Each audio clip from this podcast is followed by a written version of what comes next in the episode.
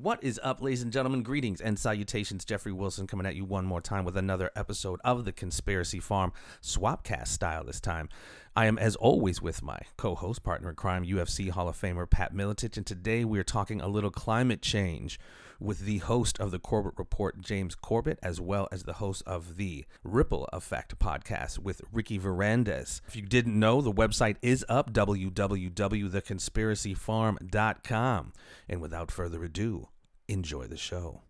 Ladies and gentlemen, welcome to The Conspiracy Farm, where we don't start the conspiracies, we just add the water. And now, your host of the most state-of-the-art, most informed podcast on the interweb, I present to you Pat Miletich and Jeffrey Wilson. Ladies and gentlemen, are you ready for war?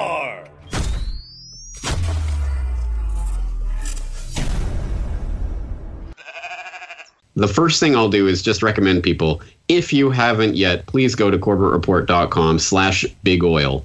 That is my How and Why Big Oil Conquered the World documentaries, which is the big, big, big overview picture. It's one of the most important things I've ever done. So if you haven't watched it yet or listened to it yet or read it yet, shame on you. It's one hundred percent for free. And it represents essentially a decade of research, um, trying to distill it into a narrative that I hope makes sense. But yes, this narrative takes us essentially from the nineteenth century and the development of the oil industry into the current day and age of climate change hysteria, into the future of technocracy. And these yes. are all related items. And there's some very extremely important historical link- linkages that we can paint between this. And uh, so one of them is the concept of eugenics, which for people who don't know, late nineteenth century, basically the British gentlemen scientists of the time decided that, you know what, I think we are the natural rulers of the world because our genetics make us that way. And genetics was, well, gene had not quite been uh, discovered by that point, but the uh, the principle of hereditary Um, traits being passed on was starting to be developed by Mendel and others looking at pea pods, and they said, well, pea pods, humans, it's the same thing. And and yeah, genetic traits, well, that must include the fact that poor people tend to have poor children. Why? Because they have bad genes, of course. And rich people have rich children because we have the superior genes, and we're designed to rule over you. So this was a mindset that was Uh, that took off in the late nineteenth century, developed in the early twentieth century. It started in England. It moved over to America in the early twentieth century. Um, uh, Charles Davenport and people like this were propounding it, and it became exceptionally popular. It was the rock star super science of the early twentieth century in a way that we can't fathom unless we put it into the current twenty-first century context. Basically, it was the climate change science of the early twentieth century. Everyone who was anyone and had to at least mouth the words, oh, eugenics, oh, we must be concerned about these poor people breeding too much, and how do we get the, the best people to breed together, the rich? Um, that was the concern of everyone who was anyone at that time. And that uh, was, as I show in the Big Oil documentary, it it was fostered and inculcated and propounded by the oligarchs who had consolidated so much power in the nineteenth century because, hey, they were at the top of the heap at this point. So, hey, yeah, it's because we have great genes or whatever. It was their self-justification in a scientific age for what in a previous age would have been the divine right of kings or whatever. God exactly. made us into rulers yeah. of the world. Now um, it's the Kardashians and the Jenners. Yeah, well, those are the uh, that that's the puppets that are thrown out on the stage for people to gawk over. And, oh, look, they're rich and famous, and that's what we right. have to aspire to. Whereas the people with real power and control are literally making the money, literally printing the money into existence. So money in a, in a itself is almost meaningless. Um, it's just points on the scoreboard, as it were. Um, but uh, so... we have to understand those roots because throughout the early part of the twentieth century, as I say, it developed and everyone who was anyone was writing about it and talking about it and thinking about it. There was entire scientific societies dedicated to the study of eugenics and how do we how do we limit the, the poor population and, and how do we foster the rich population? Going as far as creating steril- sterilization laws in the nineteen, early nineteen hundreds. Sterilization this laws. This was a huge part of the story in the United States, in a number of countries, uh, even here in Japan. I think I remember reading recently the last sterilization took place in the nineteen nineties Was it here or in Alberta? Anyway. They're sterilizing, no, they're sterilizing people in Africa now with the... Uh, they certainly are, but I mean the on the books, on the records, we are going to sterilize you kind of things, not this the programs that they are still running on the entire human population. Given, I mean, the fact that sperm counts have dropped fifty percent in the past half century. Yeah, you think there's some sort of sterilization program going on? I think so. Anyway, but the on the records books uh, on, uh, of sterilization programs that was passed in many states in the United States um, for my American friends out there. Um, was an exceptionally important part of that program. But that eugenics movement that started in Britain, was fostered in America, uh, got taken up in Germany and got mixed up with some other kind of Aryan pure race ideas. And, you know, the Kaiser Wilhelm kind of made Institute. It look like a bad thing. Oh, damn them. They made, they made eugenics sound like a bad thing. And everyone equates now eugenics with Nazis. So we have to drop that word. And the eugenicists were explicitly aware of this. They wrote about it openly, talked about it in their journals and in their conferences at the time. Eugenics is a dirty word. We have to change the name. I mean, we're not going to change the idea. The idea is, is still exactly the same. We need to sterilize and limit the poor population. We need to foster the rich population. But we can't say that openly anymore. Which so by nineteen forty-five, nineteen, by nineteen forty-five, uh, four hundred thousand Germans were sterilized. So they were well on their way. Well, and the yeah. ones that the ones that are able to reproduce, you just Planned Parenthood the hell out of them, right? Exactly right. And Planned Parenthood with Margaret Sanger, who was a eugenicist, talked right. openly about it, uh, well documented. But now we hand people awards, the Sanger Award for being, you know, a brave woman or whatever it is, to people like Hillary Clinton. Yay! So it's all it's all this rich tapestry that most people that has been deliberately precluded from our education. No one learns about eugenics anymore. I was, I remember a decade ago talking to a person here in Japan who I'd met who had studied, I think to the master's level in genetics. And I was, so I, I broached the topic of eugenics, and he's, he literally had not even heard the word eugenics before. That's no, possible. And he's a geneticist. Horrific. But this is the master's wait, level. Wait, wait. Education. He's a genetic. He's a geneticist and hadn't heard of eugenics. Nope. Wow. He literally asked me, "What's wow. eugenics?" Well, I, I highly recommend so, people who this have, is this is the state of education at this point. Uh, one doc, uh, a, a great documentary on this topic, and I was actually, I think this was years ago. James brought it up either on my show or some other discussion. Uh, Mafa twenty-one, or I don't know how you pronounce it, but uh, M A A F A twenty-one. Yeah. And it's in my uh, it, it, on my YouTube channel, on my in my documentary playlist. It's an amazing documentary. I put all these doc. It's amazing how many of these documentaries get pulled. I, I have this playlist on, on YouTube where I have a bunch of free documentaries on YouTube, and I'm always adding stuff. And people are always hitting me up. They're like, "Hey, a bunch of stuff's missing. A bunch of stuff's missing." And it's like every time I go in there, it says deleted, deleted, deleted. You know, video. And uh, and that's one of them that keeps uh, disappearing. And and I luckily keep finding other sources, that. But it's a, it's a great. I mean, it really goes into how eugenics really was just a, a bullshit science that was used to justify racism, basically, you know, and or classism, you know, maybe uh, racism, both. classism, classism yeah. any any ism that yeah. propounds the status quo and the rich who are already in charge of the system. Um, but the point of this, in terms of the climate change debate, is that, as I say, in the fifties, they were openly talking about how do we make eugenics into crypto eugenics, eugenics by another name. And the first uh, idea that they hit on was population control. That was the moniker that they they they embraced. And so you get uh, J D Rockefeller the third and the Population Council. Literally, I mean, again, the oligarch families literally fun- founding and funding these organizations into existence. Right. Um, and the Population Council was, of course, concerned about overpopulation in these uh, third world countries, too many poor people.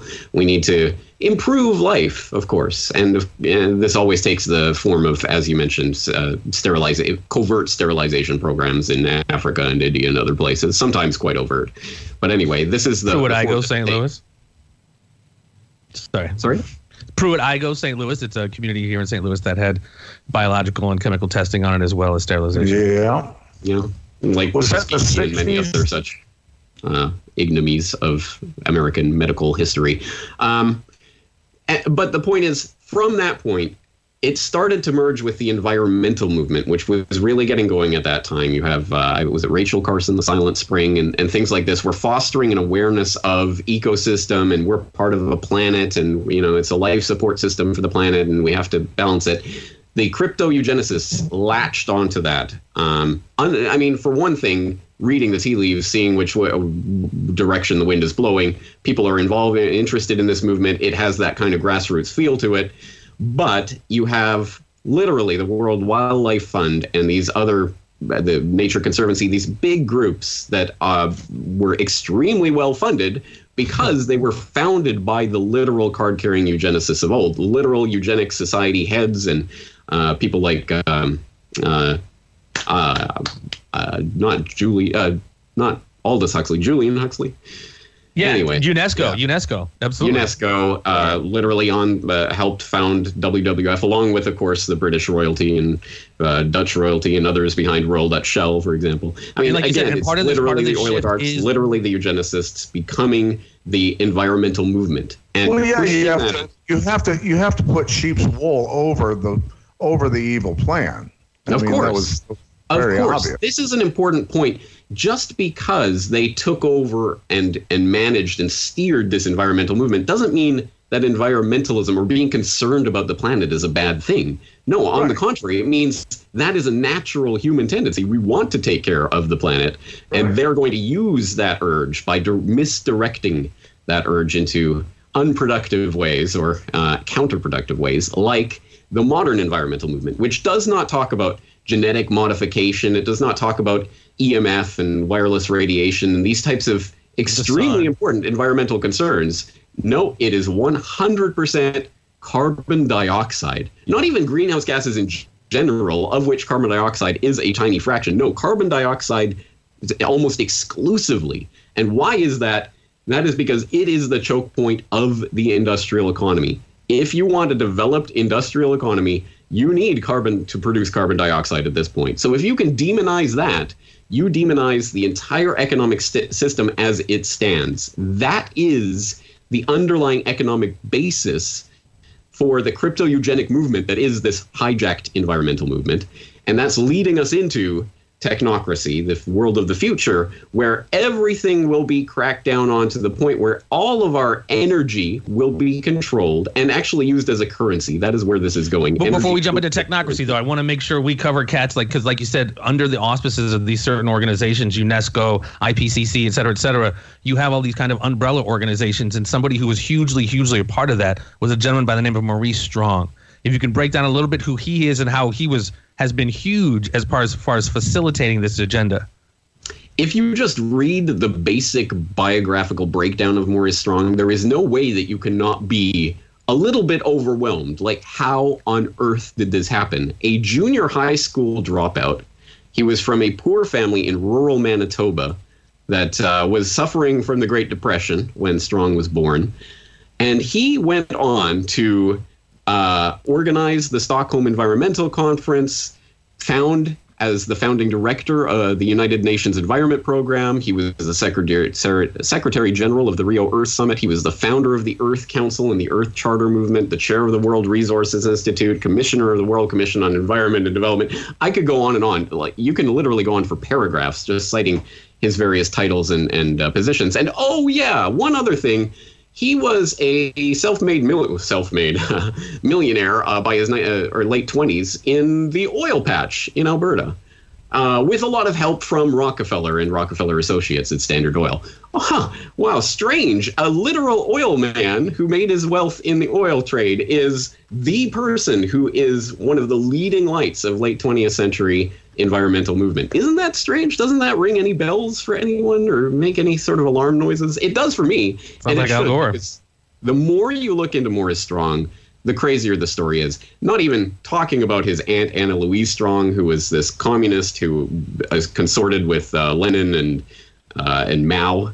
She ended up in China, where Maurice Strong ended up at the end of his life as he was disgraced in the oil for food scandal and with Iraq and all of that. That's that's all another crazy sidebar to this story, although obviously some important points in there to be made. But Maurice Strong and his shepherding of this environmental movement into this international organization or organizations, interlocking organizations, to be presided over by the loving arms of the United Nations under this Earth Charter, which is the, uh, has often been compared, I believe it was either by himself or by Mikhail Gorbachev, who was one of the other um, penner, writers of the Earth Charter, uh, compared it to the uh, the Ten Commandments. This is the Ten Commandments for the you know, for the modern age, uh, about all about how the earth, you know, we have to worship the earth and blah, blah, blah. Gaia it's, worship. It's craziness. It's, well, it's some, something to think crazy. about, like the weird contradiction, like you said, Maurice Strong being the head of uh, Petro-Canada while spearheading, you know, basically all of this this climate change conversation.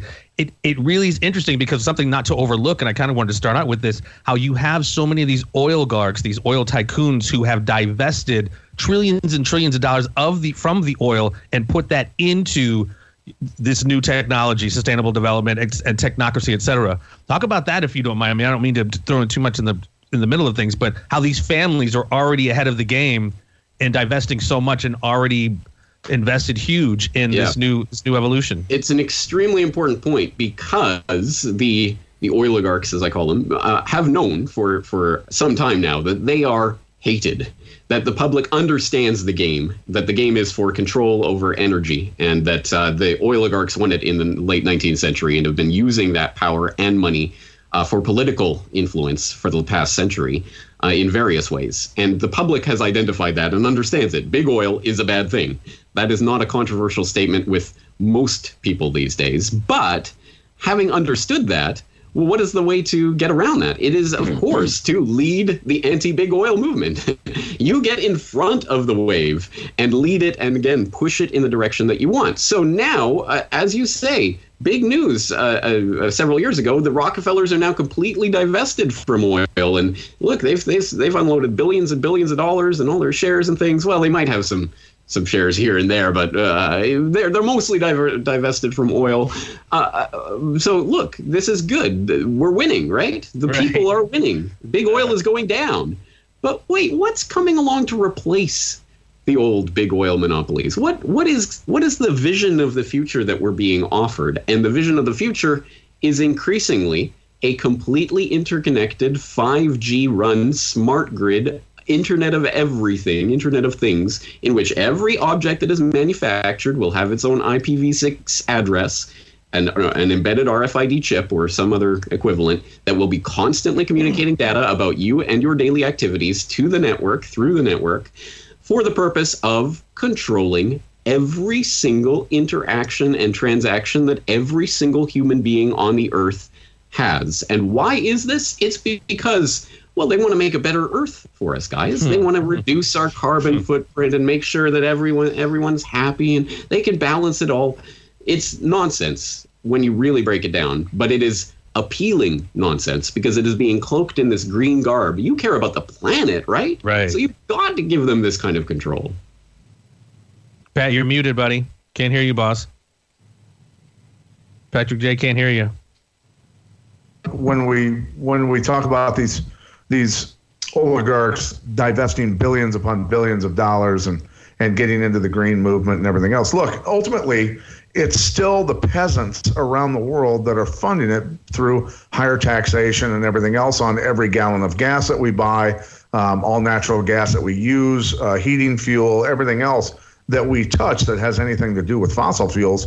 We are paying the price for it. And in the end, you know, when I drive across Western Iowa and I see hundreds of giant windmills that are, you know, they're going to pay for themselves for hundreds of years. They're all going to fall down before they pay for themselves because they're so far away from the grid. They had to pay so much money to friggin' tie them together that we're going to end up being charged even more for what they call green energy, when in the end, every person individually should be trying to figure out a way to put solar panels on their roof, a windmill in their yard, dig their own well, and become completely independent from the system and sell energy back to the grid, which in the end, we would probably be charged tax for not using it in the yes. first place because they have to tax us.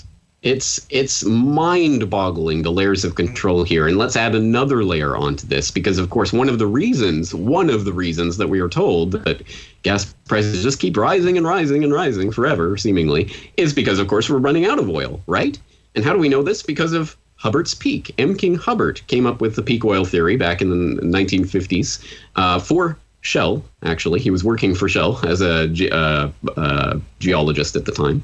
And he came up with this theory. Well, look, production increases like this, and eventually we're going to tap out, and eventually production will stop. And, and the funny thing is about Hubbert's Peak and the, the famous curve that everyone's seen is that there's actually no data whatsoever behind it. It is a heuristic tool. He says, well, it must be like this. And he, he arbitrarily set the dates, which, by the way, was two thousand, right? So obviously, there's no more no more increase in oil production since two thousand, right? Oh, wait. right. uh, some problems there. But the interesting thing about this is M. King Hubbert, better, best known for Hubbert's Peak, peak oil, was in the nineteen thirties a co-founder of Technocracy Incorporated, which was the technocracy movement created by uh, Howard Scott, who is a charlatan, a crank, who came up with this idea that was, very, again, very appealing to the elite. Is out of that Columbia University. Out of, they they were in the basement of Columbia University for about a year before they got kicked out because it was discovered Howard Scott was a charlatan and didn't have any degree, as of so they kicked him out. But he, they they were in the basement of Columbia along with I B M, for uh, by the way, which was developing um, some of the latest computer technology in the basement of Columbia, uh, right alongside Technocracy at the time. But they were uh, propounding this idea that we can solve all problems, social, political, economic, everything, as long as you have scientists and engineers and economists and professionals in charge. We don't want politicians. We want professionals, technocrats, to run this system. And the technocrats, if you give them enough data, can do anything. So go back and read the Technocracy Study Course, which was the founding document of Technocracy Incorporated. It was penned by M. King Hubbert, Hubbert's Peak, M. King Hubbert. And it lists this crazy wish list of things that they basically want to be able to do. twenty-four seven total surveillance of the economy. Everything that's bought, everything that's sold, everything that's manufactured. How much energy did it take to manufacture it? What was paid for it? Uh, how is it being used? When is it depleted? They wanted total surveillance of everything in the world, which in the nineteen thirties is total crackpot nonsense. What on earth are they thinking? In two thousand nineteen, well, that's right on time. We well, can see, do going that. Back to Pat, you know, was we got the about smart grid, we got five G, we got the Internet of Things. Yes. We can do this, guys. So that's that's and the next level, like what the next evolution is going to go, and what back what Pat was saying about how we're going to be paying for this. This is a whole revamping of the whole economic structure, this post-carbon world. Talk to me, if you will, about basically the essence of this, which is what you just said, a resource-based economy versus an energy-based economy, and how that's going to just change the whole game. So uh, you can go back, uh, I think two thousand, I want to say two thousand fourteen or so, Christina Figueres, who at that time was high up in the U N uh, C C C C, uh, uh, the U N Climate Change Committee, essentially, um, uh, bureaucracy. Uh, she was saying that we are proposing nothing less than a fundamental change in the economic development model of the world. It has, up to this point, for the last few hundred years, we've been under capitalism. We are going to, for the first time in human history, deliberately and methodically change that development model. Well, what are they changing it into?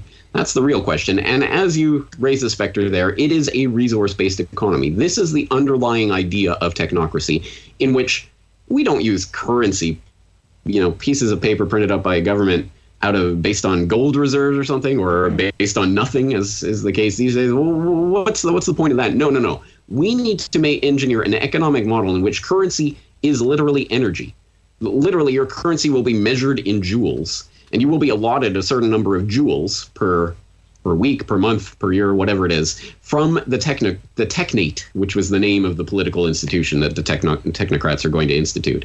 Uh, they, the engineers and scientists and brilliant people, don't worry, guys, they're specialists, and they don't have any any agenda or plan other than your self-interest, of course. And they're going to decide, okay, this is how much energy we're produ- uh, producing, and this is how much energy we need. So you're going to get this much energy. This is your allotment. These are your credits. And you can you can spend these in the economy any way you wish, guys. Uh, and like you said, they and they know about that. They know how much credits to issue you by the consumption they've been measuring from this, your smart meters, et cetera, et cetera. Exactly. And they would never lie about things like that. That, right? No, they would never, for, for, for example, purposefully reduce your carbon rations more and more, or your energy rations, so that uh, you basically have a peasant population under the thumb of these technic- technocrats and the people who are puppeteering them. Never, never. This but, is like uh, straight neo-feudalism. I mean, this is like a new. It is straight neo-feudalism. Yeah. This is the and vision of the future. Redistribution at the, at a global level.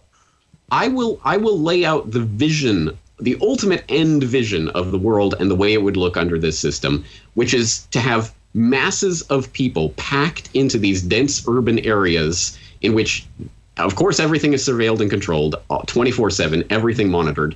Yep. Uh, carbon credits are allowed for certain uh, daily activities, but they'll, they'll be gradually reduced. So it is essentially a urban peasant population. And meanwhile, vast territories of the earth, vast swaths of the globe, the natural resources and abundant wealth of the earth will be administered by the technate. They will take over these areas in the name of saving the planet and being good to nature and blah, blah, blah, whatever whatever rhetoric they have to put on top of it. But those will be no-go zones for the regular public. Yeah. You won't even have access to vehicles that could get you there because— This is straight, I, I've said smart. this before on the show, bro, this is straight Judge Dredd. I'm a comic book fan. Judge Dredd back in the eighties where everything was mega cities, which you just described. These big urban cities where everybody's got credits and this and that. And anywhere outside it, they call it the cursed earth. Like, oh my God, nobody goes to the cursed earth because clearly that's being monitored by the people who have our best intention. So let me ask you, man, just as so many of these companies, huge, huge companies forecast, got ahead of the curve on, on climate change, et cetera, and divested as a part of this technocracy, how is that with the financial system, blockchain, Bitcoin? When you got the Federal Reserve, you got so many of these huge, huge banks that are already getting their stuff ready for blockchain in a, in a basically a cashless society. Are these? This is essentially kind of a merging of these from cash to social, et cetera, et cetera. This is just, like you said, straight technocracy all day. Yeah, yeah. But but interestingly, you say blockchain, Bitcoin, Bitcoin, blockchain, as if they're interchangeable. That's well, true. They're, That's they're true. different. They're digital currency being run, run and monitored on this blockchain. But so I mean, yeah, I, you're right. It, it's not mutually exclusive. So I, I detail that point in an episode of my podcast called The Bitcoin PsyOp, where I differentiate between the two and explain why we are being conditioned in our minds to just accept, oh, Bitcoin, blockchain, whatever. Whenever you see bl- blockchain, think Bitcoin. Whenever you see Bitcoin, think blockchain.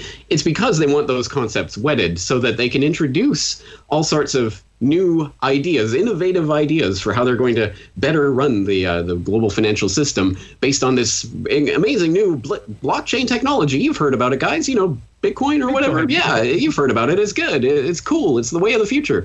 Meanwhile, they're going to completely one hundred percent pervert the uh, original idea of cryptocurrency and what it was meant to do, which was to undermine the central banks themselves, to present Of uh, an, an international method of exchange that does not require or even allow central banks to operate. They're going to take that, mm. uh, make private blockchains that, that are nationally administered and probably administered by central banks themselves, and present that to the public as, this is digital cryptocurrency, guys. You can take these wallets that the government will I- issue you, and we'll, you know, we'll we'll we'll use this in the future. This is where things are going, and the the real danger about that is, of course, is that the blockchain uh, is not anonymous. All transactions are monitored in there, and everything that happens on there is kept forever. Um, the the difference being on a uh, on an open public blockchain, you can at least have pseudonymity. I mean, an uh, an account number is not in, a person. Inter, in right. Internet as opposed to intranet. That's what China's I, doing now. I, Their I, blockchain yeah, is essentially... They want to create think, national intranets um, think, where they administer the everything. Time, you know, so many millions upon millions of people have become, you know, privy to, you know, understanding the central banking system and, and the slavery that, that ensues because of it. I think it's going to be tough for them to completely control this uh, because, I mean, really, as you said, there is some sense of anonymity. We're going to be able to to to work around it to a certain extent. I think there's, you know, going to be some cowboys out there, right? Oh, there always are. There are always cracks in any system, and partly that is intentional because we know that, I mean, at the very least, the deep state needs their backdoors in the financial system so they can launder money and, and drug money and all of that. They need those backdoors. So they will exist. And a dedicated, informed public that really wants to get out there and do it. There will always be space for pirates of various sorts. Mm-hmm. But it will be, like in any other age, that will be almost a leper class, you know, oh... You know, you don't want to do that. You want to play ball with the system and K Y C and, and sign all the all the right paperwork and make sure that you're not going to get in trouble with the man. And ninety-nine percent of the population, if not more, will go along because it's the easiest way to get along. Yeah, and I th- I think that, you know, ultimately for me, I've I've already said to myself that, you know, if we fall under full blown, you know, these these type of controls, look, I'm going to be a pirate one hundred percent. I will be, um, I'm, I'll be, I'll have shipping containers full of A K forty-sevens and ammo coming in and and selling them with, you know, with digital currency and everything else. I mean, I I already foresee myself just not conforming to that, not at all. And I'm sure let there's me, millions, me make a millions of other you. people doing the same. Let me make a suggestion. pirates without borders dot com. I like that. You can become a pirate today if you want. All right. So, yeah, I mean, it's it's scary, man. It truly is. I mean, I was just having a conversation with a friend today. Like you said, using all the fuzzy words of, you know, just, you know, you got to love the earth. And you know what I mean? Like you said, it doesn't have to be a binary thing. Of course, you can love the environment without signing on just specifically to C O two, because there's so many other conversations from water va- vapor to the process of the sun. I mean, we just don't give this much, which is weird. Not weird, but it's like when you say C O two, it just goes to the heart of how things grow. C O two is a part of photosynthesis. We expel C O two, which obviously is part of photosynthesis. So it's like humans are the problem. Yeah. Stop having it, it, so many. Interesting. I mean, there's so many levels to this PSYOP, but one of them is that it's not C O two. No one says C O two. Right. They all say carbon, carbon. Which is not only scientifically inaccurate, but but it does get to the point that we are carbon-based life forms. And it does, I think, drive home the point that ultimately this is about demonizing humanity. We do not have to conjecture about that. That is yeah. in black and Which white. Which goes back to the words. original eugenics agenda, quite frankly. Well, I mean, read the Club of Rome's The First Global Revolution from nineteen ninety-one, where they literally say that carbon uh, that the threat of global warming would fit the bill that they are looking for to make humanity the enemy of man. It's a crazy statement out there in black and white in nineteen ninety-one from the Club of Rome. You can go look up. I bring it up uh, often because I still don't think, you know, one person in a million has heard of it, but it's right there in black and white. They say they want to make humanity the enemy of man, and they will use the threat of global warming to do so. What, what craziness, what kind of mentality is that? Well, it's the mentality, unfortunately, of people with inordinate amounts of wealth and resources to bear to bring to bear on the topic. Well, I even saw what was it? Uh, Ocasio-Cortez was hanging out in her apartment drinking wine or whatever, just t- taking questions from people. And she was like, yeah, we probably should not be having as many kids. And I've even seen other just people on the news like, yeah, we should. That would go a long way to stemming the, you know, carbon pro- carbon dioxide, carbon problem. We would just stop having as many kids, et cetera, et cetera, which, again, you know, code word. You break out your Captain Crunch decoder ring. It's like humans are the problem. Which yeah, is insane. Exactly. And of course, everyone, I always get pushback from people about that when I point this out. I I, I call it carbon eugenics. And if you type carbon eugenics into my search bar, you can find all sorts of things I've done on this, where I've been talking for a decade plus now about sterilization programs and, and oh, you don't want children. Children will be bad for the environment. They've been pushing this for a while. Now it's Now they're still trying to push it. I don't think it is organically taking off, but they're pushing these yeah. groups, uh, the birth strike movement and other things that they're always trying to push this in people's faces. But again, faces. This is kind of like China. China's so ahead of the curve with their five G and their technocracy right now, their their blockchain, et cetera. But there was they had their population, you know, only one kid or whatever it was for so they long. They had the one child policy. Yeah, they got rid of it. Interestingly. Yeah, it, never even, it wasn't even exactly a one-child policy. For the rural areas, there was there was more children allowed and things like that. So it was never, but they did they did have it, and now now they want to develop their economy. Now they're having more children. Hmm, I wonder how that works. That actually, again, this is a whole other branch of uh, incredibly important fake science that's been pushed on people. The overpopulation bunk that has been push, pushed on us for uh, the better part of sixty, seventy years now. I. I hope people would go back and watch the, my uh, Corbett Report podcast on Paul Ehrlich. Meet Paul Ehrlich, uh, uh, pseudo scientist, charlatan. It's Obama's guy, isn't it? One of Obama, Obama's science guy. Yeah, it's but yeah, Paul Ehrlich, who wrote The Population Bomb and was really got this going in the public consciousness. Uh, not only is he wrong about everything, he's predicted so many things. By the year two thousand, the U K will be uh, uh, will, will be over because uh, the, the the food riots and everything and blah blah blah. It's the same old Malthusian nonsense that we've been hearing for the past two hundred plus years since Thomas Malthus started uh, mouthing it. But it continues to be promoted, and people like Paul Ehrlich continue to be showered with accolades for their failed predictions, their history of nothing but failed that's, predictions. That's Al Gore one oh one, because like right now we should be all underwater and polar bears would all exactly. be dead, ice caps should all be melted, which is funny oh, yeah. coming from a guy who had hundreds of thousands of share from his father in Occidental Petroleum Corporation. You know, another person who's, you know, just neck deep in oil telling us how to preserve and conserve and climate or carbon credits. That's so funny. His company or with his guy, the blood guy. So it's Blood and Gore or Gore and Blood or something. That's literally the guy's name. Al Gore. And this guy, the guy's yeah. last name is Blood. Here's a conspiracy the theory for you. Go ahead, James. Sorry. Well, here's a conspiracy theory for you.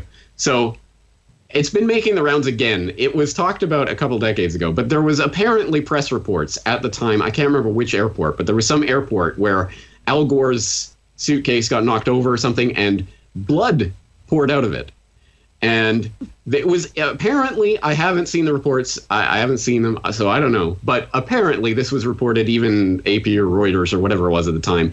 But Al Gore is carrying around bags of blood uh, when he goes traveling. What's this all about? And so the theory is it has something to do with, uh, the, uh, as we now know, millionaires, billionaires have been paying for the blood of young children to be in, uh, transfused into them. Uh, what's it called? Adrenochrome and all of that. Yeah. Right?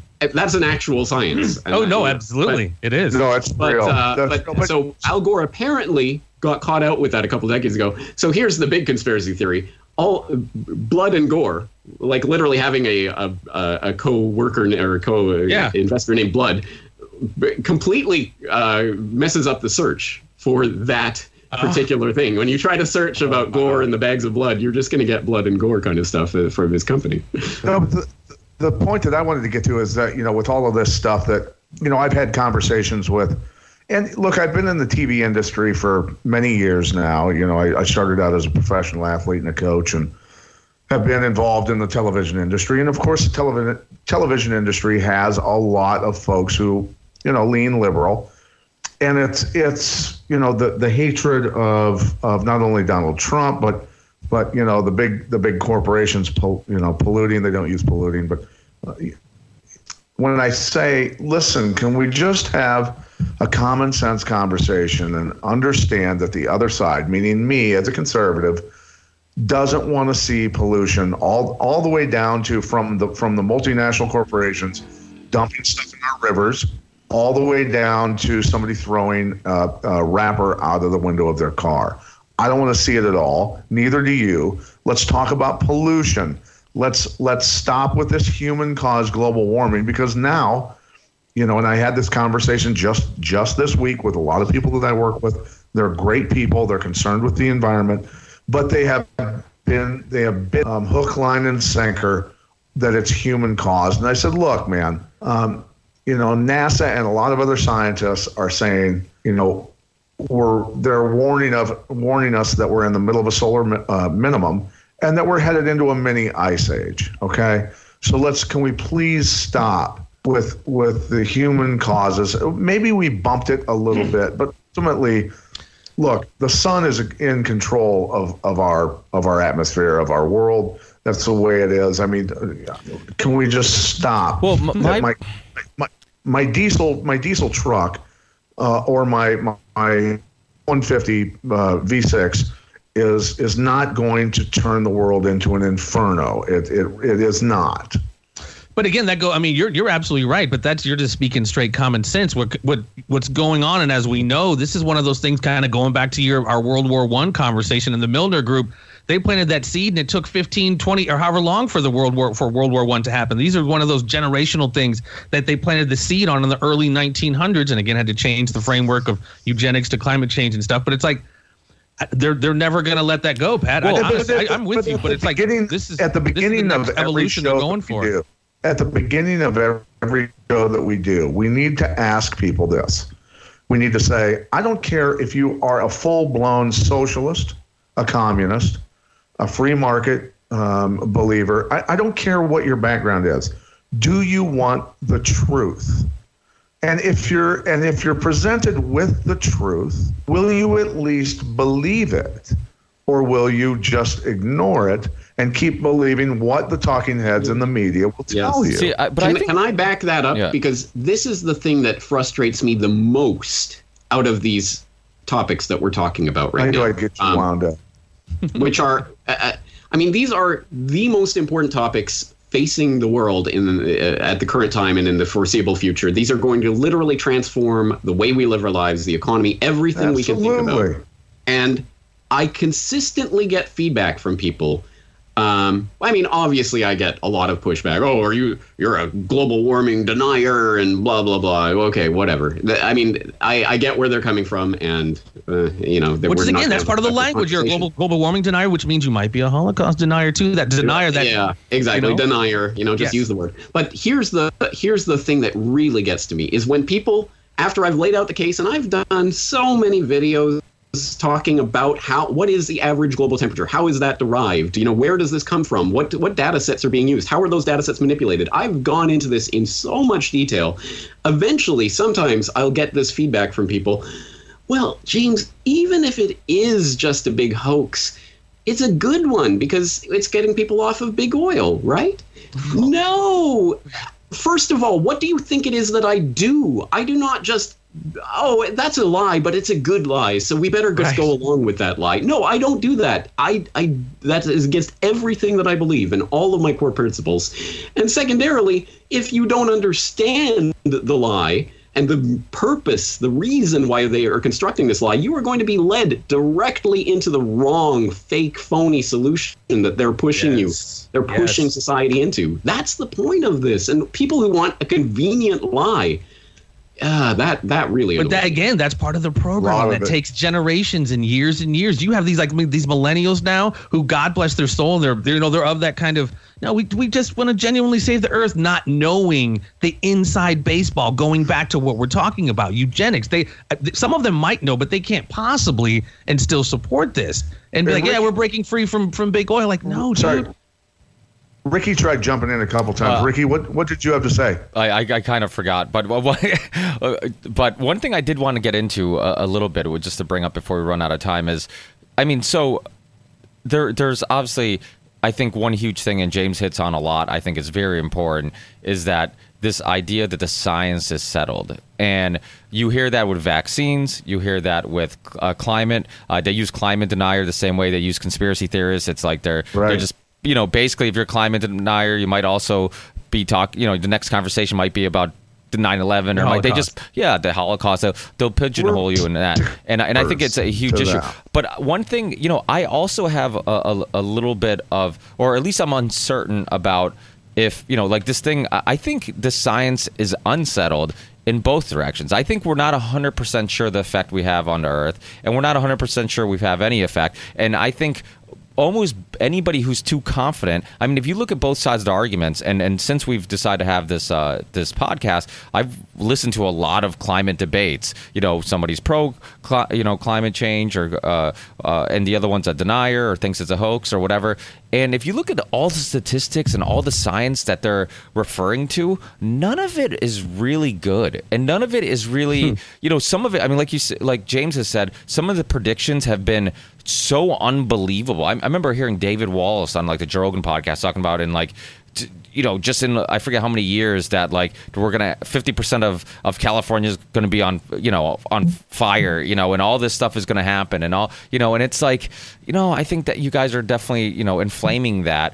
But you, I also understand that cars, for example, like if I turn my car on and I keep it running in the garage, I'm going to die if I'm in that car, if I'm in that garage. So that has to, you know, that obviously isn't good for the environment. I also understand the corporations, you know, putting stuff into the water to save money. I mean, you look at the history of fluoride, for example, you know, it was a, a great way of uh, saving some money. Let's convince people it's good for you. And, um, and, and that's not good either. And I don't, and the problem is that it's become such a political issue where similar to like, if you're anti-war, you, you must be, Uh, you know, not patriotic. You might, you must be anti-troops. You must exactly. not. You must not. It's like same thing where like if you have any actual open discussion about this and you question any of the science or any uh, any of this stuff, all of a sudden you're anti-environment. You're anti, you know, humanity. You're anti, you know, and humans. I, uh, let's be honest. We're not. There is an argument made that if you eliminated humans from the earth,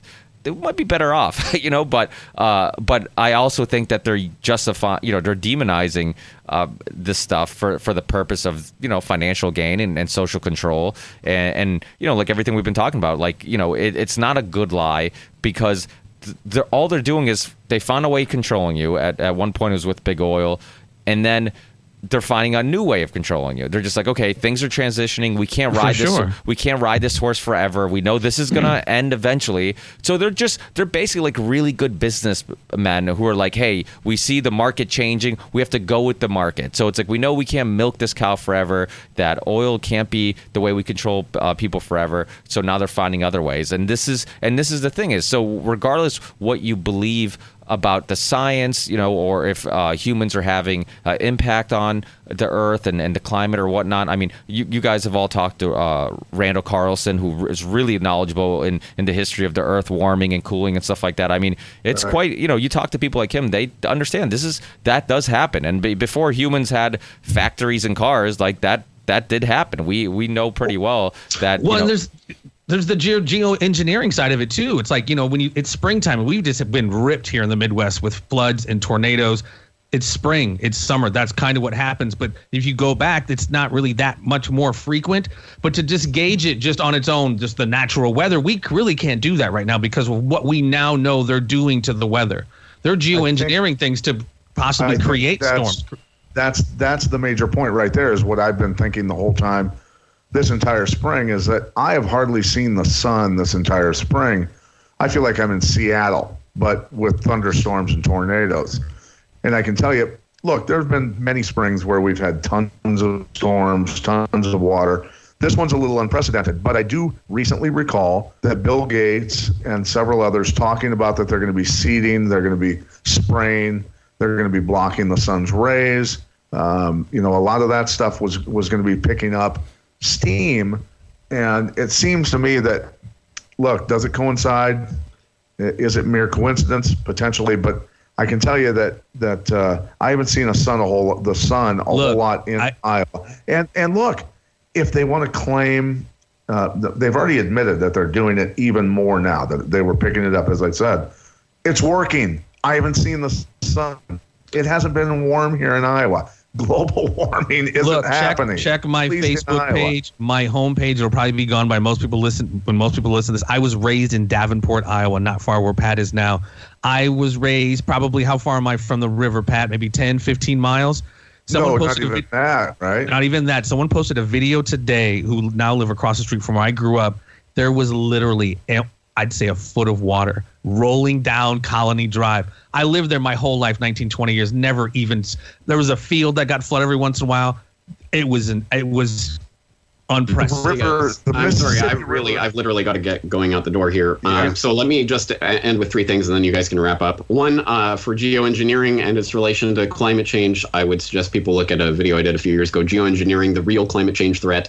Yeah. Secondarily, parenthetically, I'll just say, um, Ricky, uh, your closed uh, garage door analogy suggests an equivalency between carbon monoxide and carbon yes. dioxide. And that, of course, There's is, I think, yeah. part of the the engineered confusion around these issues. But uh, thirdly, yes, uncertainty. There is uncertainty. Absolutely. But just saying there is uncer- uncertainty gets you labeled a denier mm-hmm. at this point and locks off the conversation. One of the fundamental figures in all of climate science is called equilibrium climate sensitivity, which is a lot of jargony nonsense for essentially if you double the amount of carbon dioxide that is in the atmosphere right now, how many degrees Fahrenheit for my American friends, Celsius for the rest of the world. How many degrees uh, Celsius will the, the, the global temperature rise? That is that is the heart, the heart of this uh, agenda that they're trying to push on us.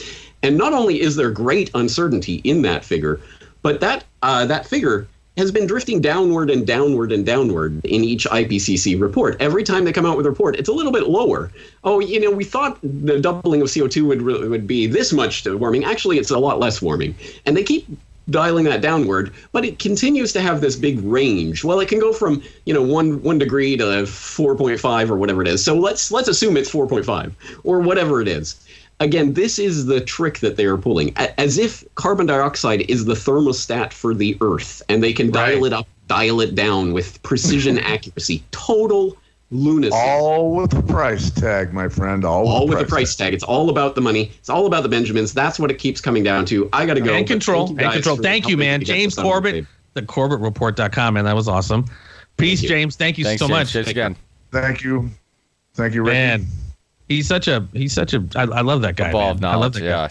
He, he, yeah. uh, and he just, he's so well researched and he's so willing yes. to, to have the discussion. You know, he, like if, if you ever, you know, and I've had hours and hours of discussion with James, if you ever push back on anything, like not push back, but like if you have questions and you're like, hey, you know, what, what do you think about this? And something kind of goes, he's more than willing to have the discussion. He doesn't get defensive. And it's like those, that's what we need to do. And this is, I think, the big problem with climate change is that it, it, it really has become just a political weapon where it's just, you know, you, you, you label people and then you, you make make people feel like you're anti-environment if you question it. And it's just, of it, course, you know, and it's not well, fair, you know, and in the world of, you know, anti-conspiracy theories, which is technically what this is, you know, everyone looks for a shortcut to thinking. They don't want to go back to the early nineteen hundreds and the Rockefeller the third and, you know, these eugenic councils that morphed into what we now know as these, you know, environmental conferences and global environmental conference boards, et cetera, et cetera. There's a lot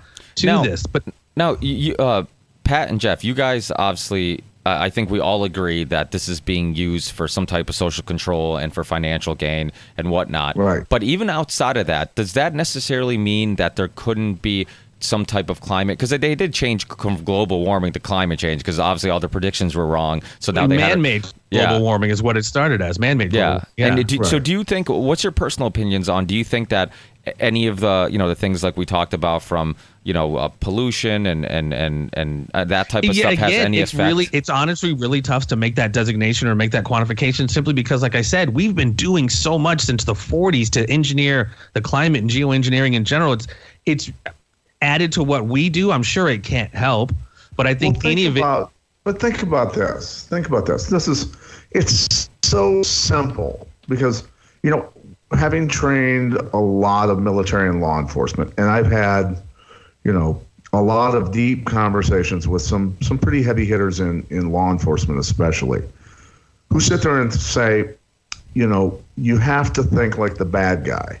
And so you've got to convert over and think like one of the oligarchs, one of the, the multi-billionaires, Uh, the, the oil industry controllers, you know, all of these people that control our energy, period. And look, um, the oil industry had to pretty much develop itself. Am I correct? I mean, this was not government subsidized back in the day for the most part.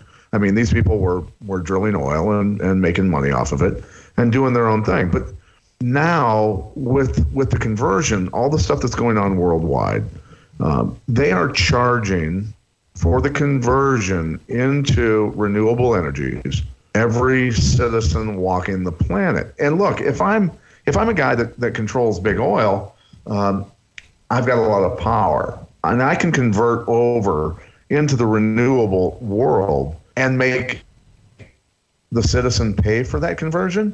What a no-brainer. I'm still going to make my money. You're still going to have your monthly heating bill. You're still going to have to pay me one way or another. I don't care how I get my it's, money. It's not even just paying but, you. What the larger context is, is when you start getting these carbon credits and these allotments of, no, you can only, like based off of your consumption. Right, right. And, and like James says, they can manipulate those numbers. They can lower your credits. Like, oh, wait a minute. Last month I had thirty credits. Now you give me twenty. I use the same amount. I mean, ultimately, the the that's that's the Al Gore game, of course, and a lot of the others. But it's not even just Al Gore. It's all, I mean, it's the whole thing. Right, the S D Rs, the single drawing rights, et cetera.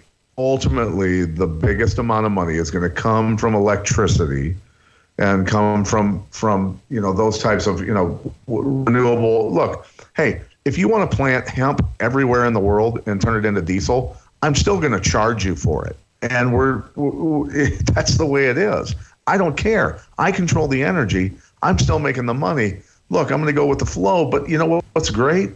I don't have to pay for the infrastructure to change it over because we're charging the peasants per gallon, per unit, per everything. That's what's going on in. That's why, you know, all the chaos in, in Europe. Uh, that's why we dropped out of the, the Paris Climate Accord. One of the reasons, because we knew that our gas prices, Trump knew our gas prices were going to go through the roof. And he went, to hell with them. No, you froze. Did everybody freeze? Oh, you're back. Nope. Oh, sorry. Yep. Everybody's back. Yep. So that's what I'm saying is, look, I don't have to pay for the switchover um, out of my own pocket. We're just going to I mean, it's, it's less even about the money, because the people who are controlling it already have, you know, copious amounts of money. They were the ones who ran the oil industry. Now it's really about control. Look, it's always going to be about the money also, though, because if the money starts going to somebody else, they're going to get the But that'll power. never happen again. Look at, you know, the Rockefellers who started this stuff from the early nineteen hundreds have divested four trillion dollars and put it into sustainable energy. So, I mean, for them, it's it's never – I mean, the money's always nice. But again, for these guys, it's never really been about the money. Now it's about control. Because like you said, we've, we've kind of – they've they've squeezed that turnip as much as they could, the whole oil thing now, with, with them morphing this notion of eugenics into – these climate change conferences, et cetera, et cetera, which, again, is about demonizing human beings. You know, it's in that's, the brave new Babylon. Yes. In the brave new Babylon, I will be Mad Max. See, again, could that have been predictive programming back in the day? Some Mad Max. So oh, it's just common sense. But so, no, I mean, it's going to it's going to like you said, James is absolutely right. And I don't know how many times I've said that on the show about, you know, this becoming one of those mega cities like Judge Dredd, and out in the outer outer limits is going to be the scorched earth. That's that's that Mad Max land right there for sure. I, I see it happening, man. I mean, it already it's it's just a matter of time, in my humble opinion, because you have a lot of people, and this new generation is definitely bought on to. And even my parents and a lot, you know, they, they think we're doing something to the environment. They think this warrants these carbon credits, and we've got to do something. But The, the solution we provide only is going to be should be based on what we think the causes are. If we think it's C O two, then our solution is going to be completely off. We're not considering wouldn't water vapor the pro- and the sun. Wouldn't the pro- wouldn't the proper citizen movement? Wouldn't the proper citizen movement that would be kinder to the environment and kinder to our pocketbooks be one way or another figure out how to get? Pat froze. Yeah, he froze again. He froze on us, brother. Our, our own. Nope, nope, nope, nope. He, he's probably making a really good point, but we just can't hear it. I know, right? He's sewing it up real nice. Patrick J, we, we missed all. Could you hear me? We missed all that, brother. I'm saying that the common the common sense thing. Look, there's a lot of people out there that don't have the financial resources to do it, but as many as possible that can do it. Becoming energy independent on your own, off the grid, solar panels, um, wind power, uh, power storage, your own well, you know, uh, rain storage. We even talked about storage. That, how they demonize that self-sufficiency, citing people for rainwater. That, look, I'm if, with you. If, That's a, that is if, the solution. If everybody who can financially do it does it, how how can they stop it? Is what I'm, I'm with you. I think we're too far past that tipping. I mean, we they, they've made us so dependent on electricity and our phones and being on the grid, et cetera. It it just makes it. It's almost. It, I'm not a big biblical guy, but you know, six six six or the marks of the beast. You can't transact. You can't buy or sell without the mark, and the mark is. I wondered our, what that scar our, on the back of your head was. Those bark that barcode. I mean, that's essentially what we're talking about. They're making it to a point where you're not going to be able to function in this particular type of mega city, like. Like James uh, spoke on, and we spoke on, you know, without being on the grid, without being in the system. On yeah, China again, they're already ahead of us, man. Their facial rec- te- uh, facial recognition technology and their their social credit.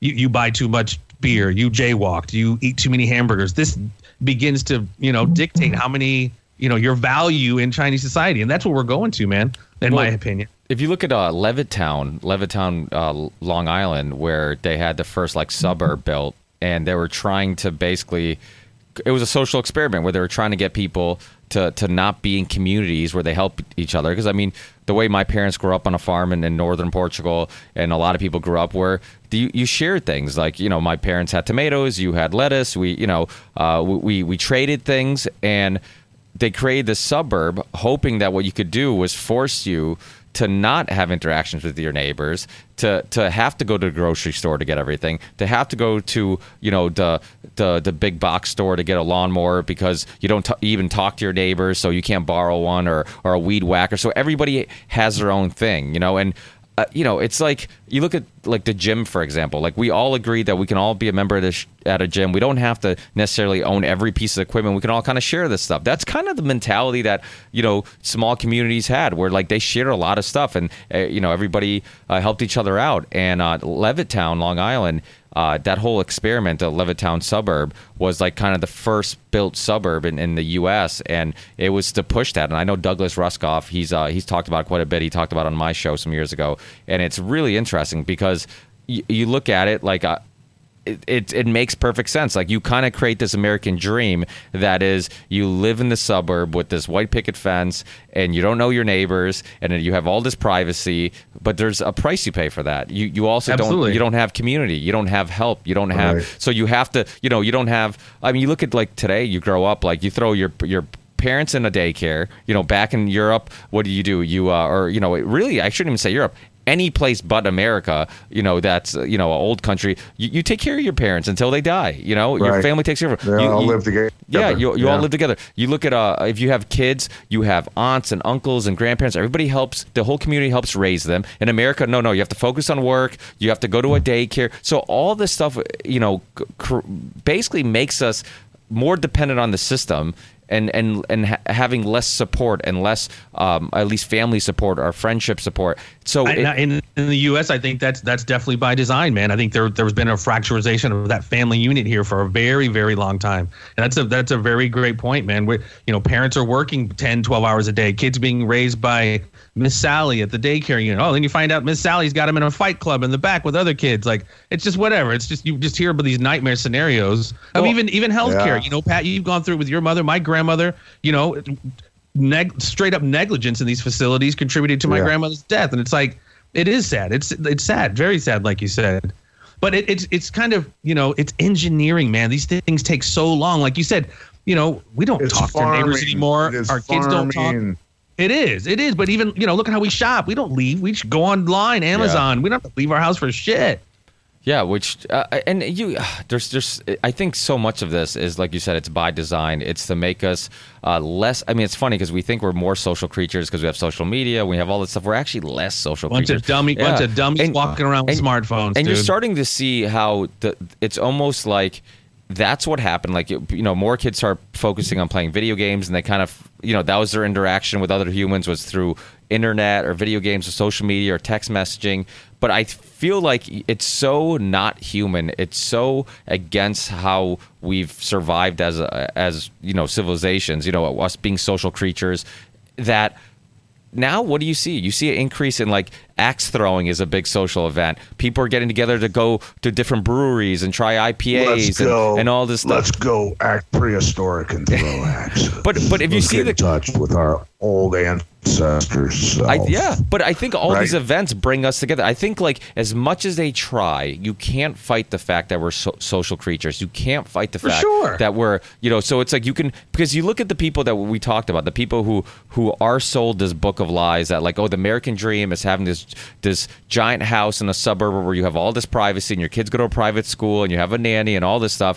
Those motherfuckers are all depressed. They're unhappy. They're self-medicated with pills. They, you know, their kids end up growing up being complete disasters. You know why? Because their parents weren't around. They're too busy paying for that giant house to pay for that private school. And they thought well, that. Well, you know, they got them the newest iPhone at ten years old, which is a huge part of how we're so disconnected with our kids now. It's like their face is in a damn phone or yeah. online or, I mean, which is fine. I don't necessarily mind that so much, but it has to be a balance, dude. Because it's, it's. I mean, it's gotten really, really bad with kids. I mean, you look at any party or any social gathering, they're all head down. They're not even talking. And living language in, is shrinking. Like, we don't even have language an anymore. Alternate dimension, dude. It's it is. Everything is freaking B, BRB, O M W, LOL, M O E G, emoji. And I don't mind, you know, symbolic language like hieroglyphs, but language is shrinking. Kids can't even really write anymore, like physically write. Well, the scary part is that when you're, you know, when you are at a restaurant or bar or whatever, and the fact that everybody's on their phone staring at it, it's almost like we've accepted the fact that we'd rather live in this virtual reality in our phone because we're basically locked into our phones. We're scrolling the internet or whatever it may be, social media. And it's like, to us, we'd rather be there than in the present. And it's almost like we're, you know, it's total yes. total recall. It's it's like, you know what? You know, I was I was watching a guy, and this we've all seen this. I was watching this. I just happened to think of that very thing. Uh, the Kentucky Derby. I was watching it. The guy had a killer seat, damn near front row seat, and he's sitting here with his phone as they're coming down the home stretch. He's sitting here taping it. I'm like, watch it live, dude. Like, you know what I mean? It's like we will take some event, you know, some huge event, and and we probably won't even watch it again. We just want to be like.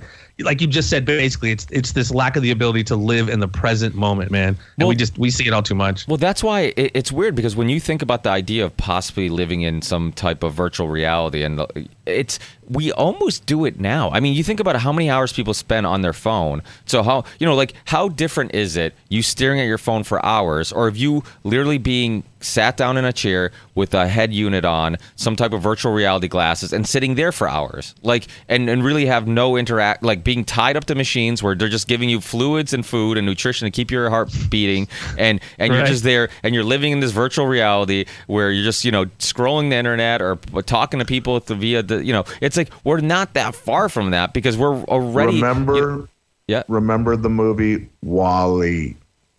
yeah that's Which, it what? Wally. Oh, Wally. The, yeah, yeah, yeah, yeah, yeah. We're the there, computer. man.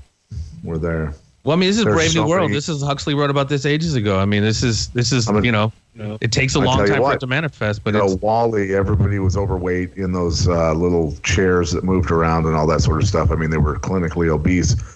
I was at a swim meet with my fourteen-year-old who was swimming at the University of Iowa. Their facility is amazing. It has elevators in it. It's it's state of the It is a massive swimming facility. I can't even tell you how big it is.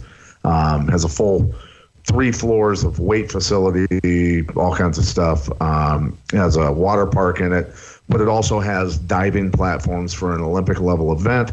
Has a fifty meter pool. You know, I mean, and I'm telling you, this thing. Anybody who listens to this, Google image search the University of Iowa swimming facility, and you'll go. It's it's the Taj Mahal of swim facilities. But the point I'm getting to is, with the movie WALL-E, with, with everybody living online, with people eating, you know, processed foods and pharmaceuticals and everything else, and the health going downhill. The elevator opened. I had I had chairs. I had all kinds of stuff because I'm taking my five-year-old up to sit on a platform up above all the stands so that she's got stuff to play with. I've got toys for her, everything else, and I can sit up there and watch my fourteen-year-old. The elevator opens, and we're going to go up to the third floor of this thing. And there is the, the, the most obese human being I've ever seen in my life, standing in the elevator right there when the door opens. And he goes to take a step out of the elevator, and he steps on some moisture or whatever on the concrete floor, and he slips, and he starts to fall in slow motion. I'm telling you, easy, easy six hundred pounds. What? What? Starts falling, starts falling forward towards my five-year-old daughter. I quickly react. I know my daughter's going to get crushed by this. I grab her, and I throw her out of the way. I, I, I put her on her feet. She doesn't get hurt. And the chairs, everything else, backpack, everything else on me. I try to stop this guy's fall. I'm a pretty strong guy. I mean, I've I've I've been physical my entire life. There was no stopping this man from falling. six hundred pounds, trust me. Because when he fell in, I caught him kind of last minute by his... across his chest and by his shoulder. Um, he just went straight to the floor and hit his face and everything else and started screaming. Now I'm like, hey, listen, um, you know, I, I, I go, are you okay? And he's yelling and everything. He calms down for a second. And I say, listen, can you get your hand on that ledge? And he has to turn his body and face the other way with his hands like this. He's, his body is shaped like this. So he's he's doing this and rocking back and forth, moving himself and angling himself so he can at least touch this ledge that's one foot off the ground. And I go, I'm going to grab underneath your arm. I go, I just want you to get to your – and I'm thinking to myself, this is this is incredibly horrible that this guy's in this situation to begin with physically. Um, but it's just a nightmare scenario that is repeated millions of times across this country. But I get underneath his arm, and I grab his forearm with the other hand, and I go, listen, I just need you to get to your knee. Just get one foot on the ground and your other knee on the ground. That's all I want you to do first. So we got him to there. And I said, start catching your breath. I said, now on the count of three, we're going to get you up to your feet. And he looks up at me in kind of a oh, oh no type look. He goes, I don't think this, this is going to work. And I said, listen, man, this has to work. You have to get back to your feet. We have no choice because there's nobody else around right now. And he goes, okay. So I counted to three, and I did a deadlift from hell, and we got him back to his feet. And I said, check and see if your knee's okay first. And I'm holding on to him, and he moves his feet around a little, little bit, and he goes, I think I'm okay. He gives me a hug, says, thank you so much for getting me back, you know, on my feet and everything else, and then walks away. And I was just sitting there thinking to myself, this should not be happening anywhere in the world, let alone my country. And it's it's just this, the farming of Americans. It's, we are living in WALL-E. Go back, anybody that's listening to this, go back and watch WALL-E. We are living in WALL-E. Every time I'm in Chicago Air, O'Hare Airport, it's WALL-E. There are so many clinically obese people in that airport and in the Midwest generally. It's it's disturbing, man. It's disturbing. Well, you hear you, we talked about Bill Gates briefly. I mean, Bill Gates goes around giving poor communities and places all over the world grains. Grains, tons yeah, of grains. Make them fatter. I'm like, so you're making them fatter. You're making their joints hurt. You're you're causing right. arthritis and disease. I like, it's pretty good science now that, you know, probably. I mean, there's a reason why almost every diet that has gotten popular and works has the removal of grains from it. I mean, if you're paleo, yeah, if you're keto, if, you, if, if you're you carnivore, eat like a caveman, right? Yeah. Eat, eat plants, roots, berries, nuts, and some lean protein that isn't fried, and you're good to go. Yeah, yeah. I mean, there's, and so it's like, it, it's, it's crazy. I mean, it's, it's crazy how it's almost like, okay, we're, we're getting these people food, but we're making them sick. So eventually we can make some money off giving them medicine. And it's just, it, it's this vicious cycle of, of, of just thinking you're being helped, but in the process, just, you know, like, take this medication, which is going to give you these symptoms, these side effects, which will give you some other medication for. And exactly. It's just, it's, exactly. just it's, it's endless. And, and, you know, and that's the thing, it's all about, and this is, I think, the moral of, of this discussion, because I think, you know, I listen to people who I really respect, like uh, Randall Carlson, and I hear him talk about, you know, understanding how climate has changed throughout, you know, throughout uh, centuries and years and decades or whatever. And, um, and it, It could be and is changing now. Um, the argument can be how much. Is it dangerously changing at a speed that we should be concerned about? So, like, there's all these question marks. And, you know, James did a, a short video not too long ago, uh, a podcast on uh, the crisis of science. I don't know if you guys watched it, but I, I highly recommend it. And it really goes into how much science can be manipulated, how much of it's retracted, how much of it is is because we like to think like science is just, there is no no opinion in science. It's all just black and white. There's facts and no, there's for nothing. Sure, man. And, and, and like we talked about, since they politicized this thing, like, you know, about climate change. I mean, like I said, those guys have been on this. Humans are bad. The eugenicists were on it back in the day, but they realized those terms didn't get any play, so they slowly, methodically changed the conversation of. Humans are still bad because you're causing, you know, global warming and glo- you know, causing these, you know, trauma to the earth. So now we have to basically sanction humans for this problem. I mean, it's of course, of course, climate changes, dude. Of course it does. But those opportunistic pricks are pretty much like, ooh, wait a minute. We can coincide, you know, the changing of climate. I don't know how much they knew the climate was changing back in the day, but, but basically they made it work. There's, we could find a way to make this work and sell this, that human beings are part of this problem. Like I said, Landra Ocasio-Cortez, and I've just seen, hey, just stop having kids and, you know.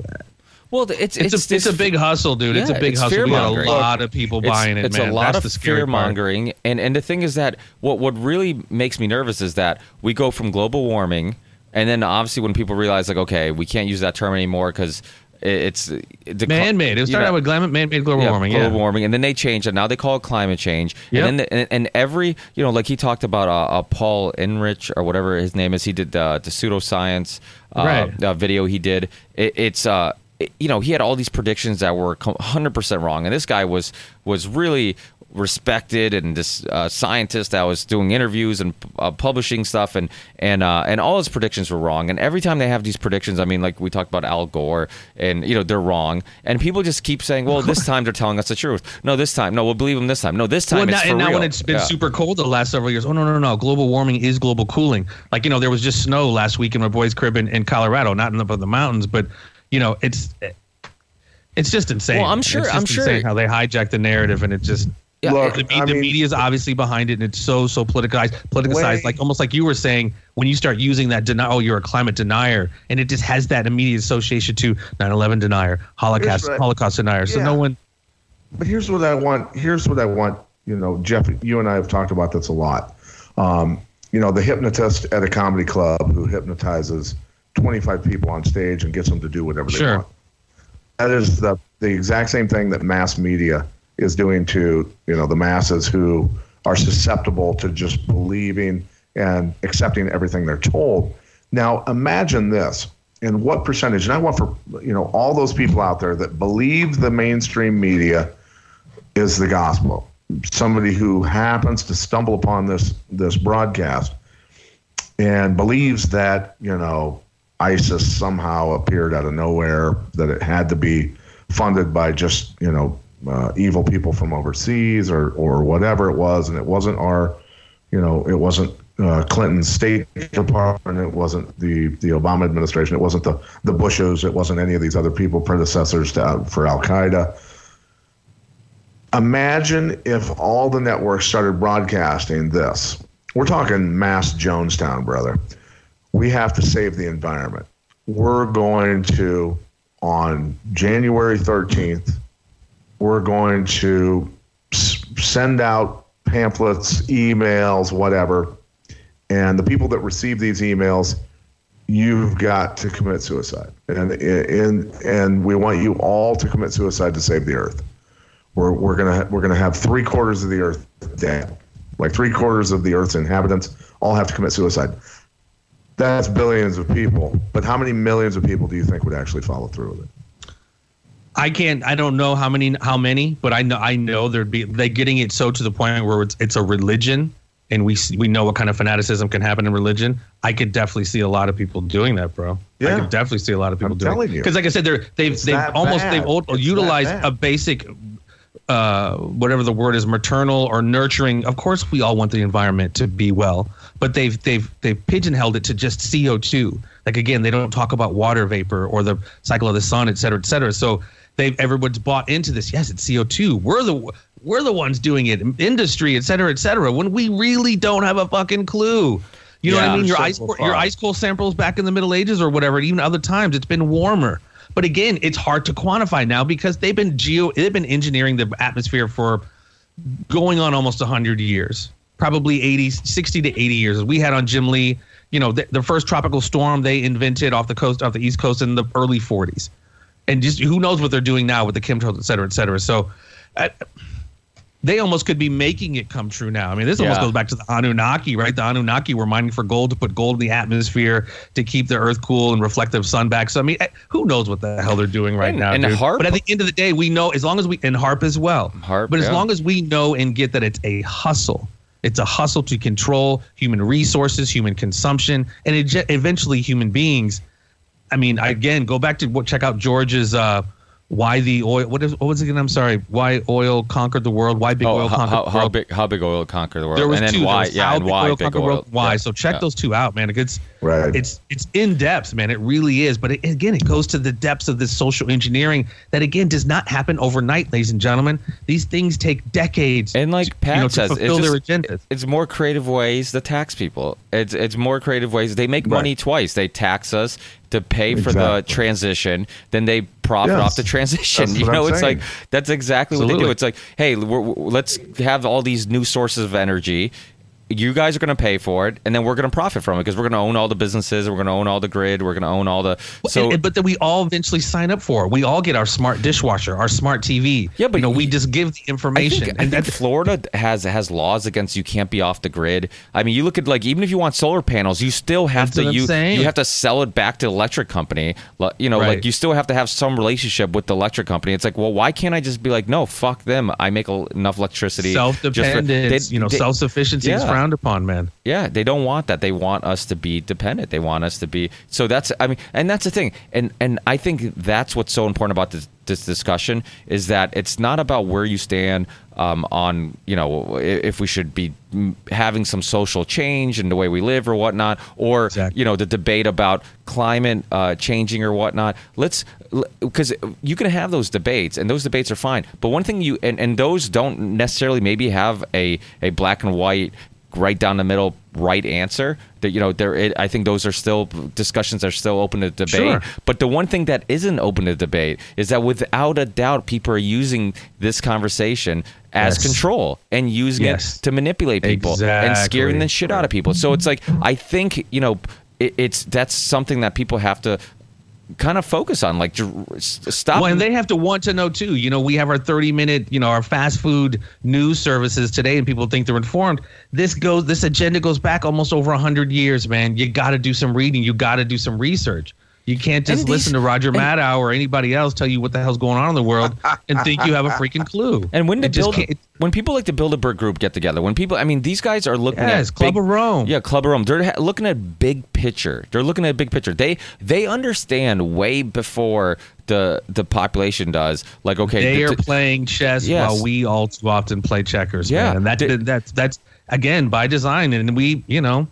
We're easily played again. I go back to my cover page on my cover picture on my, my Facebook page. And I talk about it all the time. Morpheus holding up the battery in the Matrix. That that's what we are, man. We're just we're just fuel for the machine. And now they've really, you know, we've kind of almost just conceptually been fuel to the machine. But what they're going for now, we literally are about to be fuel for the machine, and how they restrict our consumption, restrict resources. I mean, this we're about to see some next level stuff. And China is a huge beta test for this. And I really wanted to ask James about. Um, the One Belt, One Road, and how these next fifteen, twenty years literally are going to just change as it relates to the sustainable energy stuff, because they're embracing it as well. Well, in regards to that, I mean, had had Western Europe hit China with the same tariffs that we hit China with, they would have helped us stop China from becoming the monster that they're becoming. So Western Europe is is complicit to the problem. And they're assisting China in becoming this monster. And, and the globalists are all all responsible. The past administrations who allowed this to happen. Um, I mean, for God's sakes, even Clinton went as far as to sell, you know, satellite killing technology to the Chinese. I mean, this there's some, these business. are some bad, bad people that yep. that did this. But let me tell you something as far as the controlling of government. And I'm going to tell you, um, I got a letter from the I R S. And it said that I had an amount due immediately. Now, mind you, the amount due immediately that they sent me was the exact amount of the check that had cleared the bank already quite a few weeks before I got this letter. And this is uh, notice to intent, notice of intent to levy your property or rights to property. As we notified you before, our records show you have unpaid taxes for a tax period ending so-and-so. Immediately make payments rateable. Don't receive this amount due within thirty days. To date this notice, we may levy your property or rights to your property. Um, they, they, they basically were already starting to move to steal my fucking house from me when my bank, when my check had already cleared the fucking bank. That's what, that's, that's, when you realize how much power these assholes have. And and look, th- these people at the I R S are only doing their job. I get it. But it the system is broken. The system is broken. For sure. And anyone with that kind of power to just come in and steal my house when I've already made the payment, number one. And two, if uh, anybody out there listening, you know, the, the benevolence of government, if I wouldn't pay it, they'd seize my house. And then they would kick me out of my house. And if I refused to leave my house and I fought back with a gun, they'd fucking kill me. Damn, so Wesley Snipes, you better pay your taxes. But this is this is what I'm talking about. And this this amount was already paid, uh, and and the, the check had already cleared many many many weeks before I ever got this letter. So I'm telling you right now. Well, I think you know when I listen yeah. to when I listen to Ron Paul and all the other people talk about get rid of the I R S, get rid of the Federal Reserve, all this other stuff. This is the reason why. This is the reason why, because it's it's it's scary shit. When you get a letter like that, and you've already paid them. Um, I mean, and obviously that's almost another whole conversation. People don't even realize that the that the uh, income tax was literally ruled unconstitutional. Direct tax, a direct tax on income was ruled unconstitutional numerous times by the Supreme Court prior to nineteen thirteen and the, the Income Tax Act or whatever the hell it was. But that's, of course, the same year the Federal Reserve Act was passed. So that's when they started shutting it down. But yeah, a direct tax on a tax on income was ruled unconstitutional quite a while ago, but right. They made it happen anyway. Yep, yeah. Well, so the, the that's, problem. that's my rant. That's my rant. Yeah. No, that's fucked up, man. No, I, I think people need to be reminded of that, because I think yeah. when, when you're not in the crossfire of the government, you don't realize the bullies they can be, how they can ruin your lives. And it's really easy to just kind of go on with your day. And, you know, when you're, you don't happen to be at the wrong place at the wrong time, or you don't happen yeah. to piss off the, I mean, the government, and I try to tell people this all the time, like the government is the, is just like the mob, just like the mob. You owe them money for hmm. services you didn't want. And then, yeah. you know, and then if you don't pay them, they ruin your fucking life. You know, so right. it's like, how is it any different than a mob? Like it's, you know, and that's the thing. No, like, it's the same. It's the exact yeah. same. But again, like you said, nobody... Nobody really cares. It's almost like, whatever, killing people fucking throughout the world in illegal wars. No one really cares unless it happens to them. Because until then, you know, you could just sit around, do nothing, make Facebook Live twerk videos and, you know, just do dumb shit. You know what I mean? But until it hits you right in the face, then, you know, it makes it a little bit more real. But that, that right. shouldn't have to be what happens. You know what I mean? We should still... that in that story Pat just described, that's the kind of the preemptive stage. The I R S has been doing that to people for, you know, years and years and years. But, you know, I don't want to piss off the I R S. Not that I did anything wrong, but I guess you don't have to to piss off the I R S. Yeah, yeah. Dude, this was this has been awesome, man. I don't know, um, Pat, you need closing statements? Ricky, anything to close this bad boy I'm out? Good, buddy. This yeah. was a good one. Yeah, I mean, I just want to add that I think, uh, at least my personal opinion is that I don't really have one on on on uh, the solutions or what's causing the problem, or if there is a realistic problem that has to be, I guess, you know, creating this giant social change immediately. Uh, I think a lot of it is scare tactics. It doesn't mean that there couldn't be some truth to some science out there, but I think people need to be skeptical. But I at think, the end of the day, like anything else in life, man, if your premise on what's happening is off or is wrong, your solution's going to be fucked up. Absolutely. So we really, yeah. really, like we said, get to the basis of why this is happening. You know, again, that's really how are we going to monitor? Yeah. yeah, it is. I mean, again, it's like, well, of course we probably have an impact on, I mean, not to, whatever. Uh, things change, you know, and we change, we probably change environments. Is it to the point that they're talking about right now? I don't know. And we're never, never really going to get it because what they've been doing with the atmosphere and the, you know, engineering of the, you know, atmosphere and weather, et cetera, et cetera. But well, but it, ultimately think of the blip in time that we are. Yes. I mean, true too. if yeah. if mankind nuked themselves out of existence, the earth would recover in Well, I mean, and what they say about volcanic ash thrown up in there. So many volcanoes pump up so much C O two, way more than we ever do. I mean, we've been seeing so many volcanoes pop off. They say way more C O two than humans have even produced uh, being human. So, like, when they when they linchpin it to C O two, we got to get past that. Let's talk about the sun. Let's talk about water vapor. You know what I mean? Don't let them control the narrative of what we know is happening, climate change. But, you know, what's the true nature of it? Are we doing it? Is it C O two? And if it's not, then let's find other solutions, or just recognize we're not, we can't control the sun. Like Pat said, fucking con- sun controls all of our weather. But right. it has definitely been politicized, and it's some it's some dangerous stuff, dude. Because like Pat said, I can honestly see some, not literal Jonestown scenario, but we have some zealots out there like that who just won't let the C O two thing go. Their own little self-hatred of being a human being is is visceral. Millions would off themselves for the cause, dude. Possibly. Because they believe media. They would believe the media.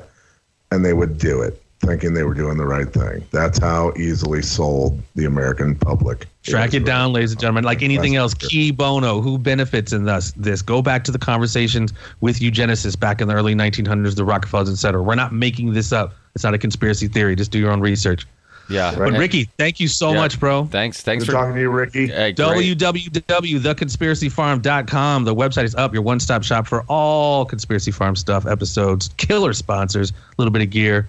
Ricky, man, thank you so much. Appreciate you, brother. Yeah, and, and um, uh, I, I haven't. I've I had a busy weekend, so I haven't got back to you in regards to that uh, the last email because yes, I, yes. I know there's a lot of information there, but I, I'm definitely interested. And yes, you know, we'll just have to go through the details and stuff like that. But that sounds awesome. I mean, you uh, you know, well for just, sure. Like if you don't know now, you know, we are starting, or we pretty much have been scheduled and tasked to pretty much schedule a radio station, a talk radio station with about a million plus listeners here in the Midwest, Eastern Iowa, Western Illinois.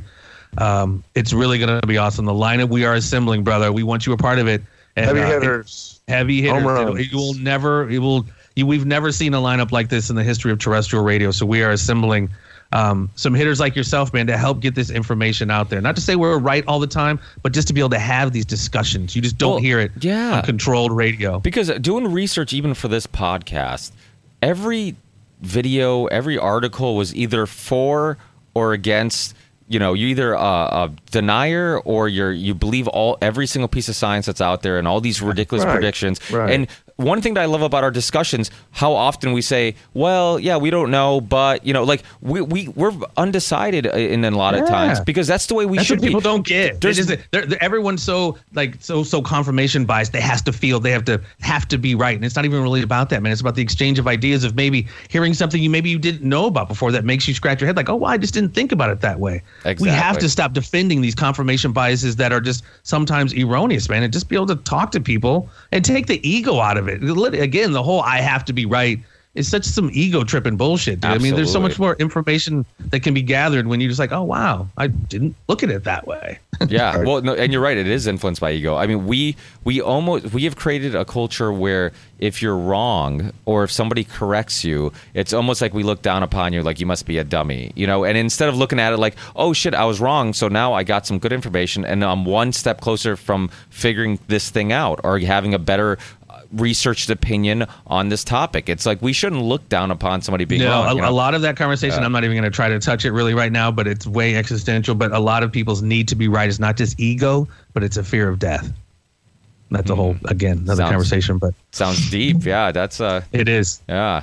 I've never even thought about it that way, but I'm going to have to ponder on that after this podcast.